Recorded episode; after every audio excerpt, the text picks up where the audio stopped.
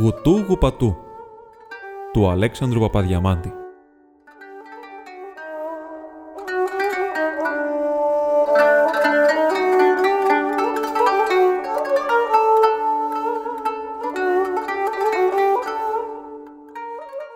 Τον επετροβολούσαν οι μάγκες της αγοράς. Τον εχλέβαζον τα κορίτσια της γειτονιάς. Τον εφοβούντο τα νήπια και τα βρέφη. Τον έλεγαν κοινώ ο Ταπόης ή ο Μανώλης το Ταπόη. «Ο Ταπόης, να, ο Ταπόης έρχεται!» Φόβος και τρόμος εκολούσε τα άκακα βρέφη στο άκουσμα του ονόματος τούτου. Η νεολαία του χωρίου, οι θαμώνες των μαγαζιών και των καφενείων δεν έπαβαν ποτέ να τον πειράζουν.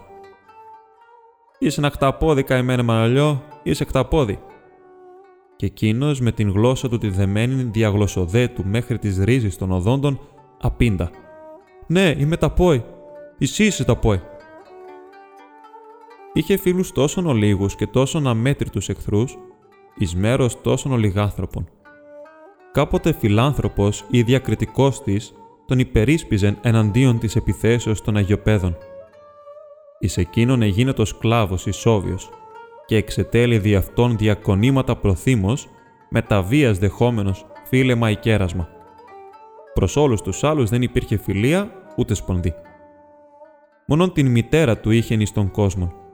Εκείνη τον επώνει, τον ηγάπα περιπαθώς και αυτός την ελάτρευεν.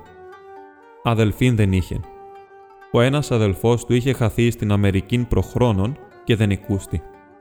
Ο άλλος, χασομέρης άχρηστος, ως μόνον επάγγελμα είχε το να πηγαίνει κάθε χρόνο μέσα εις την Μεγάλη Στερεάν, εκεί όπου υπήρχαν άφθονα θέρη, και να κάνει το έργο της Βάρνας. Ή το δε εις Βάρνα βαρίας σανής, την οποίαν έσυρον άλογα ή βόδια εις το αλόνι. Και αυτός εκάθετο επάνω εις την σανίδα, έψυχον βάρος, δια να γίνεται τέλειον το αλόνισμα. Εκεί είχε να ποθάνει.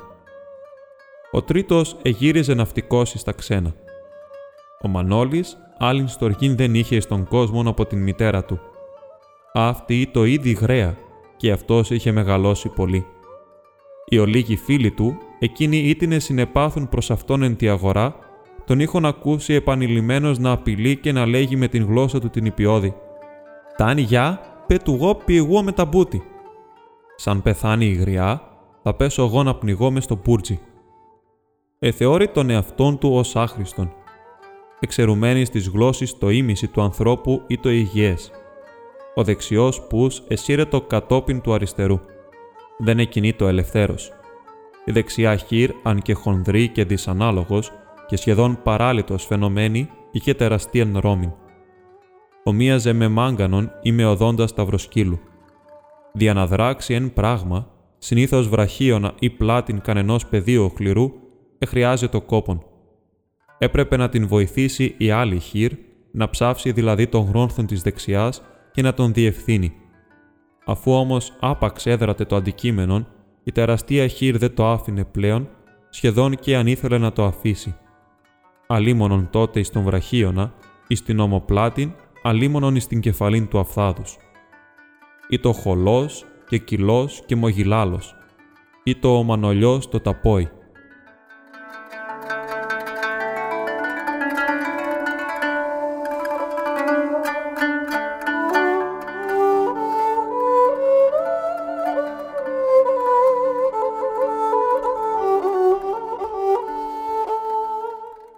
Τέσσερα ή πέντε άνθρωποι εγνώριζον καλώ την γλώσσα του εις όλων των χωρίων. Ούτε εκαλούντο καθώς τους είχε ονοματίσει ο ίδιος, ο Γομέος, ο Παγιώτας και ο Παπαγάς. Τα καθ' αυτό ονόματά των ήσαν Λαμιαίος και Μιχαλιός και Παπαγιάννης. Αλλά πώς εκ του Μιχαλιός εσχημάτισε το Παγιώτας, άπορον. Σπανίως προσέθεται συλλαβήνη μετέθετε των τόνων.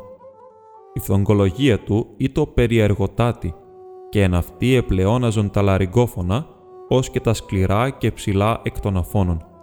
Γατί ονόμαζε το γατί. Γατί το γιατί. Γατί το χαρτί. Αλέξαφνα μίαν ημέρα εξέφερε φράσιν ενή υπήρχεν οι λέξεις αυτή, πλην δεν έβγαινε νόημα ούτε ως γατί, ούτε ως γιατί, ούτε ως χαρτί. η φράση σίτο. Πότε τη γουτού, γουπατού μαμ γατί. Πότε να έρθει του Χριστού, το Αϊ Βασιλείου να φάμε. Καταρχάς, οι τρεις γνώστοι της γλώσσης ενόμισαν ότι απεκάλει μη κτηριστικός γατιά τα κρέατα, τα οποία επολούσαν οι κρεοπόλε του χωρίου. Οι τρεις προηρημένοι και μάλιστα ο Παγιώτας ήσαν δυνατοί στην γλώσσα του και την ομίλουν οι ίδιοι. Αλλά όταν προσέτρεξαν εις τα ανώτερα φώτα του Κυριώργη του Λαφιώτη, διευθυντού του μεγάλου καφενείου, ως τη Σίτο και ο επίσημος προστάτης του Ταπόη και Ιωνή επίτιμος καθηγητής της ιδιαιτέρας γλώσσης, χωρίς να την ομιλεί ο ίδιος, ούτως απεφάνθη ότι τη αυτή πικρά ηρωνία δεν θα ήρμοζεν στα αισθήματα του πτωχού του Μανώλη, αλλά ότι ίσως ονόμαζεν απλώς γατί και το κατσίκι και το αρνί. Ωστόσο το πράγμα έμεινε αφίβολον άχρη της ώρας ταύτης.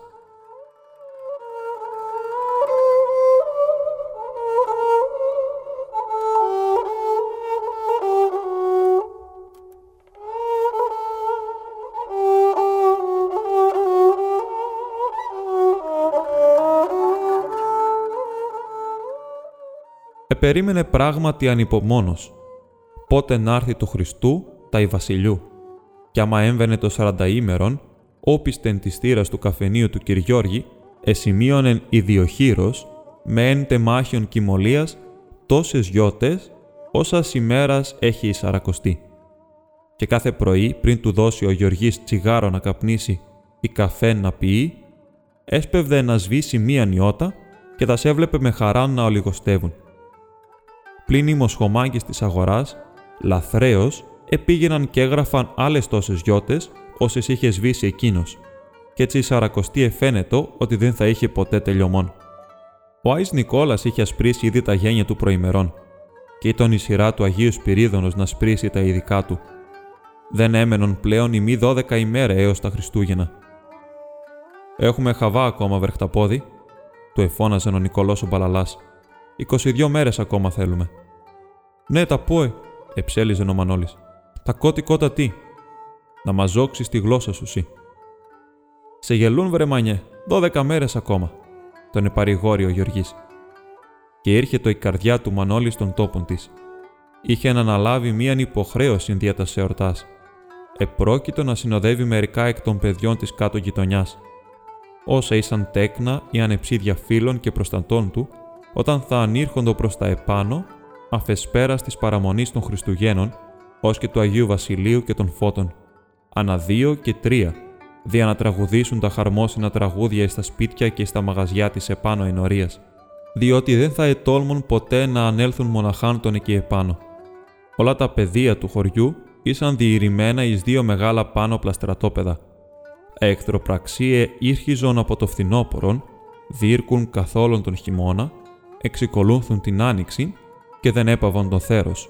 Οι μη εφόσον μετεφέροντο εις των ελεύθερων κάμπων όπου εκοκκίνιζον άωρα και ημωδίαζον τους οδόντας προκλητικά τα μήλα, τα κεράσια, τα απίδια και ύστερον τα σταφύλια. Ο επίσημος Πετροπόλεμος διεξήγεται ιδίως την Κυριακή των Βαΐων, αλλά όμως ο Πετροπόλεμος ο καθημερινός ποτέ δεν εκόπαζε μεταξύ των δύο φουσάτων. Στην επάνω ενορίαν, εκεί άνωθεν του βράχου, ευασίλευεν ο φοβερός τσιλότατος, ή το υψηλός, όσον και ο βράχος εφού είχε τον θρόνον του σγουρομάλης, ακτένιστος, ξεσκούφωτος, ξυπόλυτος και αποτρόπαιος. Ήτο αυτός ο ανεγνωρισμένος αρχηγός των μαγκών της Άνω Ενορίας και όλου του χωρίου. Τα δύο ποδάρια του ήσαν χονδρά, με λαψά και πλατέα, ως δύο κατάρτια. Εφόρη παρδαλήν φανέλαν, ή της ή το άμα το υποκάμισον και το επανοφόριν του, και κοτών πανταλόνι χειμώνα και θέρος. Άδιαν δεν είχε παιδί νέος ή γέρος να περάσει από εκεί σημάι των βράχων, εξουσίαν δεν είχε γριά η νέα να πάγει στην βρύση με τη στάμνα της. Ήτο 17 ετών και το φοβερός σκιάς ήδη. Εφορολόγητας γραία, τας σικοκυρά, τας πτωχάς χείρας. Αν δεν του έδιδε μερδικό από τα φουρνιάτικα η γορφαλιά η φουρναρού, δεν της επέτρεπε να ψήσει τα ψωμιά. Έβαλε φωτιά εις τα κλαδιά και τα έκεν, εις το προάβλιον του φούρνου και φώναζε τα άλλα τα παιδιά να πηδήσουν εκ τρίτο από επάνω από τη λαμπίν της φωτιάς, ως να είτο ήδη τα γιανιού στο λιοτρόπι. Από την μίαν γειτόνισσα να πείτε να του φέρει τυρόπιταν που να πλέει στο βούτυρο δια να φάγει. Από την άλλην λαδόπιταν με λάδι πολύ. Η καμίαν γριά, μεγάλην την γανίταν, ίσιν με το τηγάνι, από την άλλην τη λιχτό, η μπομπότα με πολύ πολύ μέλι. Είχεν ακούσει τους παλαιούς μύθους δια τα θεριά, τα οποία εφόλευαν σημάει στην βρύση, από την οποία ιδρεύεται το χωρίον. Εάν επέζει ώστε να γίνει 20 ετών, εμελέτα να επιβάλλει στους κατοίκους ως ετήσιον φόρων ένα κορίτσι τουλάχιστον.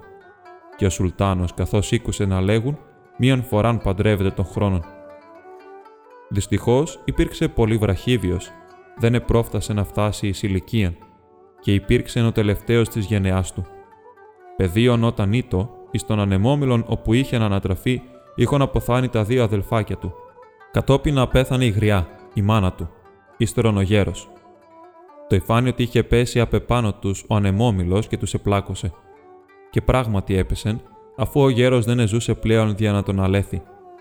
Από τον μήλον έως τα μνημούρια, το κημητήριο του χωρίου ή το πολύσημα. Οι γονείς του ήσαν καλοί χριστιανοί, εσκέφθη, και δεν επέβαλαν εις τους ανθρώπους μεγάλη αγκαρία να τους κουβαλούν μακράδια να τους θάψουν. Πλην και αυτός αρκετά ετάισε τους πεθαμένους, είπε, και ήταν καιρός πλέον να αρχίσει να βυζένει τους ζωντανούς. Και αφού ο πεσμένος ανεμόμυλος δεν ήταν πλέον καλός για να κατοικεί της μέσα, εκουβαλήθηκε αυτός εις το άλλο άκρο της υψηλής συνοικίας, επάνω από τους βράχους. Εκεί έστησε τον θρόνο του. Ήτο ανεγνωρισμένος ηγεμόν όλων των μαγκών και φοβερός πολέμιος όλων των παιδίων του σχολείου. Όλα τα παιδιά του έκαμαν το σχήμα. Ήτο ο Μήτρος, ο Μήτρος ο Τσιλότατος ή Τσιλότατος γιατρός. Πόθεν και διετή ονομάστη ούτω, άδειλον. Ίσως να ήτο παιδική αντίληψη του υψηλότατος ή του εξοχότατος. Αγνώ. Ο δήμαρχος του τόπου εκπληρών και τα αστυνομικά συνέβη να περάσει μία ημέρα απ' εκεί, σημάει των βράχων, όχι μακράν από την βρύση, εν θα είχε το στραταρχείο του ο Τσιλότατος. Επτοχές γυναίκες της γειτονιάς είχαν παραπονηθεί πικρός εναντίον της μάστιγος. Ο δήμαρχος έσυσε τους ώμους, εμιδίασεν, απίφθινεν υπεία επιπλήξεις εις των μήτρων και εις όλην την δωδεκαμελή συμμορία των μαγκών. Ο Τσιλότατος είχε ακριβώς μίαν δωδεκάδα. Όσου συμβούλους είχε και ο δήμαρχος και απεφάνθη. Αφήστε τα παιδιά να παίζουν καλέ, αυτό δεν βλάπτει. Φτάνει να μην τον παρακάνουν.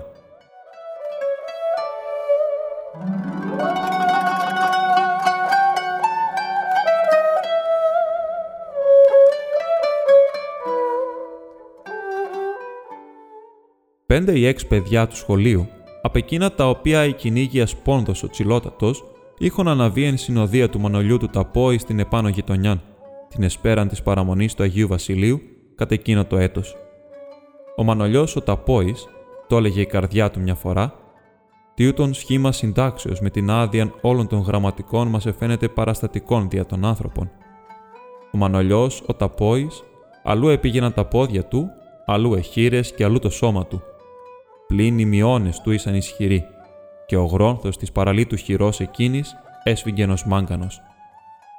Ανέβαιναν και είχον και τον φόβον. Δεν ήταν η πρώτη φορά. Κατά τα προηγούμενα έτη, ο Μήτρος ο Τσιλότατος με το φουσάτον του, αν και μικρός ακόμα, τον είχε καταρριμάξει των πτωχών των Ταπόιν μαζί με τους προστατευόμενούς του. Την φοράν αυτήν, δύο ή τρεις εκ της συμμορίας του Μήτρου, όπου εφύλαγαν καραούλι, είχαν κατοπτεύσει στο φως της Ελλήνης μακρόθεν τους ερχομένους. Ήτο ως δύο ώρε μετά την δύση. Ο Μανώλης το κταπόδι έρχεται. Μας φέρνει και λεπούρια. Έδωκαν είδηση στο μήτρον των τσιλότατων. Είναι πολύ, ρώτησε ένα άλλος μάγκας, ώστι ίστατο πλησίον του μήτρου. Είναι 5, 6, 7, 8. Είναι καμιά δεκαριά. Όα και μια ντουζίνα, είπε το καραούλι. Σιώπαση, επετίμησε ο μήτρος τον ερωτήσαντα. Δεν είναι δουλειά σου. Πούντι. Κοντεύουν, ζυγώσανε. Στα πόστα σας εσείς. Μαζόξετε πολλά βράχια, διέταξαν ο τσιλότατο. Αν δεν σας πω εγώ, κανένας να μην ρίξει. Όταν επλησίασαν η συνοδεία, το φουσάτον ήταν ανυπόμονο να χυθεί εναντίον της. Αλλά ο Μήτρος διέταξε να μείνουν κρυμμένοι στα πόστα τους. Θα τους πάρουμε κατά κοντά, εξηγήθη ο Μήτρος εις των πλησιέστερών του. Να ψωμώσουν πρώτα κι ύστερα. Α, έκαμε εκείνος. Να ψωμώσουν εννοούσε ο Μήτρος να πάρουν λεπτά, αφού τραγουδήσουν εδώ και εκεί στα σπίτια. Ύστερον θα τους ερίχνοντο, θα τους έπαιρναν τα λεπτά και θα τους έδιδαν και ξύλο. Τα βράχια τα οποία είχαν μαζέψει θα εχρησίμευον μόνον αν τυχόν ετρέποντο εις ταχύαν φυγήν οι άλλοι. Τα παιδεία της κάτω ενορίας μοιραστέντα εις δύο, εισήλθον εις δύο μαγαζιά και ήρχισαν να τραγουδούν τον Άι Βασίλη. Ο Μανώλης το κταπόδι ίστατο εις τον παραστάτη της θύρας του ενός. Κατόπιν εισήλθον εις άλλα μαγαζιά, ακολούθως ανέβησαν εις γνώρισμα σπίτια. Ο Μανώλης πάντοτε φρουρός της έξω θύρας. Η συμμορία του τσιλότατου πάντοτε αφανή τους παρικολούθη εξόπιστεν, κρυμμένη στα στενά και στα γκονάρια των σπιτιών. Με τα ώραν, η συνοδεία του Μανώλη κατέβει πάλιν στην κυρία Νοδών. Εκούω το οβρόντος στη τσέπης των πεδίων. Ο ταπόης εκείταζαν εδώ και εκεί. Είχε να ακούσει ψιθυρισμούς δύο ή τρεις φοράς. Δεν εγνώριζε καλά τα κατατόπια. Υποπτεύετο και ήθελε να ψάξει να βεβαιωθεί. Δεν ήθελε να αφήσει τα παιδιά μοναχά τους. Ο τσιλότατος τι να γίνεται, είπε την στιγμή αυτήν εν των πεδίων. Πώς δεν μας θυμήθηκε; Να ο τσιλότατος, η κούστη έφνη φοβερά φωνή. Τσιλότατος γιατρός. Ήτο ο ίδιος ο τσιλότατος, ως τη εξεπίδησε νέφνη από ένα χάλασμα και κατόπιν του έτρεξε όλη η συμμορία. Τσιλότατο γιατρός, επανέλαβαν εν χορό η συμμορίτε του. Κάμετε όλο το σχήμα. Τσιλότατο γιατρός. Πιάστε εσείς τα κελεπούρια, εφώναζε ο τσιλότατο. Το κταπόδι το κοπανίζω εγώ. Εντρυπή οφθαλμού ευρέθησαν αντιμέτωποι ο τσιλότατο και ο ταπόης.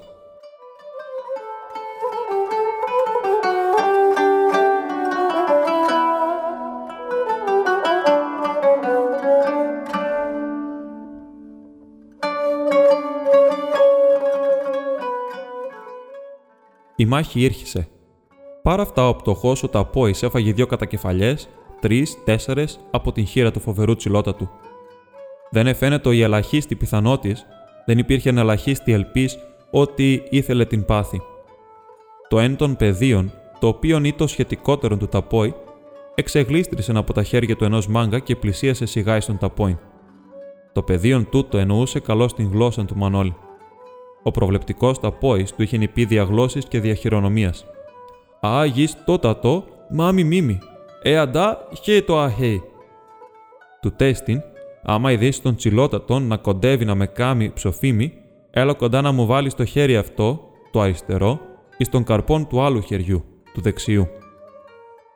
Κατά την κρίσιμον στιγμή το πεδίο αυτό ενθυμήθη την σύσταση, επλησίασε εις τον ταπόιν και δοκίμασε να εκτελέσει τη συνταγή. Επέτυχε. «Τι του έκαμες βρε, μάγια» ρώτησαν οι άλλοι. Με τα μίαν στιγμή ο λαιμός του τσιλότατου ευρίσκεται ω εν φοβερά αρπάγη εντός του σφιχτού γρόνθου με τους γαμψούς όνυχας, της πελωρίας χειρός του ταπόη. Ο τσιλότατος αφήκε πνιγμένη κραυγή. Ίσπερεν, η γωνία, εσφάδαζεν. Ο λίγον ακόμη αν έσφυγε ο ταπόης δεν θα υπήρχε πλέον τσιλότατος. Πόκυλου, έκραξε μόνο ο ταπόη. Ασαπόσκυλο. Τα παιδιά της συμμορίας εκρέμασαν τα χέρια κάτω και άφησαν τα κελεπούρια. Δεν επρόφθασαν να ψάξουν τα θυλάκια. Η συνοδεία από την κάτω ενορία ανεθάρισε. «Μπράβο, Μανώλη! Μπράβο!» Ο λίγον ακόμη και οι αμυντικοί θα ελάμβαναν επιθετική στάση. Ο τσιλότατος επνίγετο, ερόχαζεν, εξεψυχούσε. Τα μάτια του είχαν πεταχθεί έξω από τα σκόγχας. Η αντάβια από τους λίχνους των μαγαζιών τα εδείκνυε τρομερά εις τη νύχτα. Η σελήνη έλαμπεν εκεί επάνω υψηλά, σιωπή και τρόμος και αγωνία. Εν των πεδίων από τη συμμορία έτρεφε να λυθεί στοργήν προς τον τσιλότατον. Τον ηγάπα ως αδελφοπιτών. Το πεδίον τούτο είχε ακούσει να λέγουν ότι ο Ταπόης, όταν συνέβη ποτέ να ακούσει ότι η μήτυρ του αρρώστησεν έξαφνα, έτρεξεν έξαλλος εκ τρόμου και απελπισίας. Έφνης του ήλθεν η ενθύμηση σε αυτή. Το πεδίον αυθορμήτως σε φώναξε. Πεθαίνει η μάνα σου, Μανώλη. Μανώλη, τρέχα. Πεθαίνει η μάνα σου.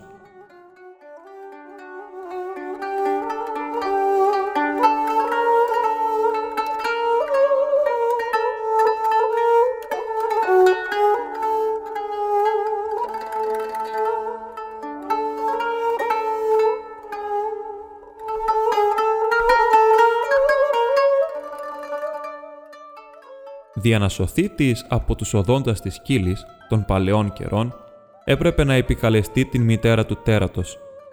Αυδάν δε κρατεΐν, μητέρα της σκύλης, η μintέκε πι μαυρωτήσιν. Εις τους καθημάς χρόνους, όσοι επικαλούνται των Άγιων Φανούριων, οφείλουν να λέγουν «Θεός χωρέστη μητέρα του Αγίου Φανηρίου», «Θεός χωρέστην». Η σύμπτωσης μαρτυρεί απλώς πόσον κοινή είναι η προς την μητέρα φιλοστοργία και εις τους Αγίους και εις τα τέρατα. Ο ταπόης ετρώμαξε, κατεπλάγει, οχρίασεν. Επίστευσε προς στιγμήν το ψευδές άγγελμα, ιτήθη από το τέχνασμα το πεδαριώδες. Αφήκε των λαιμών των οποίων αγρίως έσφυγγεν. Ο τσιλότατος εγλίτωσε ευθυνά την βραδιάν εκείνη. Τα παιδιά της συμμορίας είχαν αρχίσει να διασκορπίζονται. Οι δύο γείτονες καταστηματάρχια επήραν είδηση εν το μεταξύ. Εξήλθον με φωνάσια με επιπλήξεις. Τι είναι εδώ, τι γίνεται εδώ; Ο τσιλότατος ζαλισμένος έπεσε εις μίαν γωνίαν, δια να αναλάβει πνοήν. Και τα λοιπά παιδιά εκτός εκείνου του αφοσιωμένου, ως τη είχε επινοήσει και εκτελέσει το τέχνασμα, ετράπησαν εις φυγήν. Ο Μανώλης μετά τη συνοδεία του κατήλθον προς την ενορία των. Όλα τα παιδιά ήσαν υπερήφανα και καμαρωμένα. Αυτήν την χρονιά εξήλθον νικητέ από τον αγώνα. Ο Μανώλης ήταν εντροπιασμένος, διότι επίστευσε το ψευδολόγων πεδίων. Δεν πειράζει, τον επαρηγόρησε ο Βαγγέλης. Εκείνος ως της εγνώριζε τη γλώσσα του και ως της είχε εκτελέσει το πείραμα της εμβολής και της κατευθύνσεως της χειρός. Καλύτερα που σε γέλασε, παρά να σου το λέγει αλήθεια και να λες πάλι, καθώς την άλλη φορά θυμάσαι που κινδύνεψε να αποθάνει η μάνα σου. Παμένη, πανταμένη. Πάει καημένη, πάντα πάει κατακαημένη.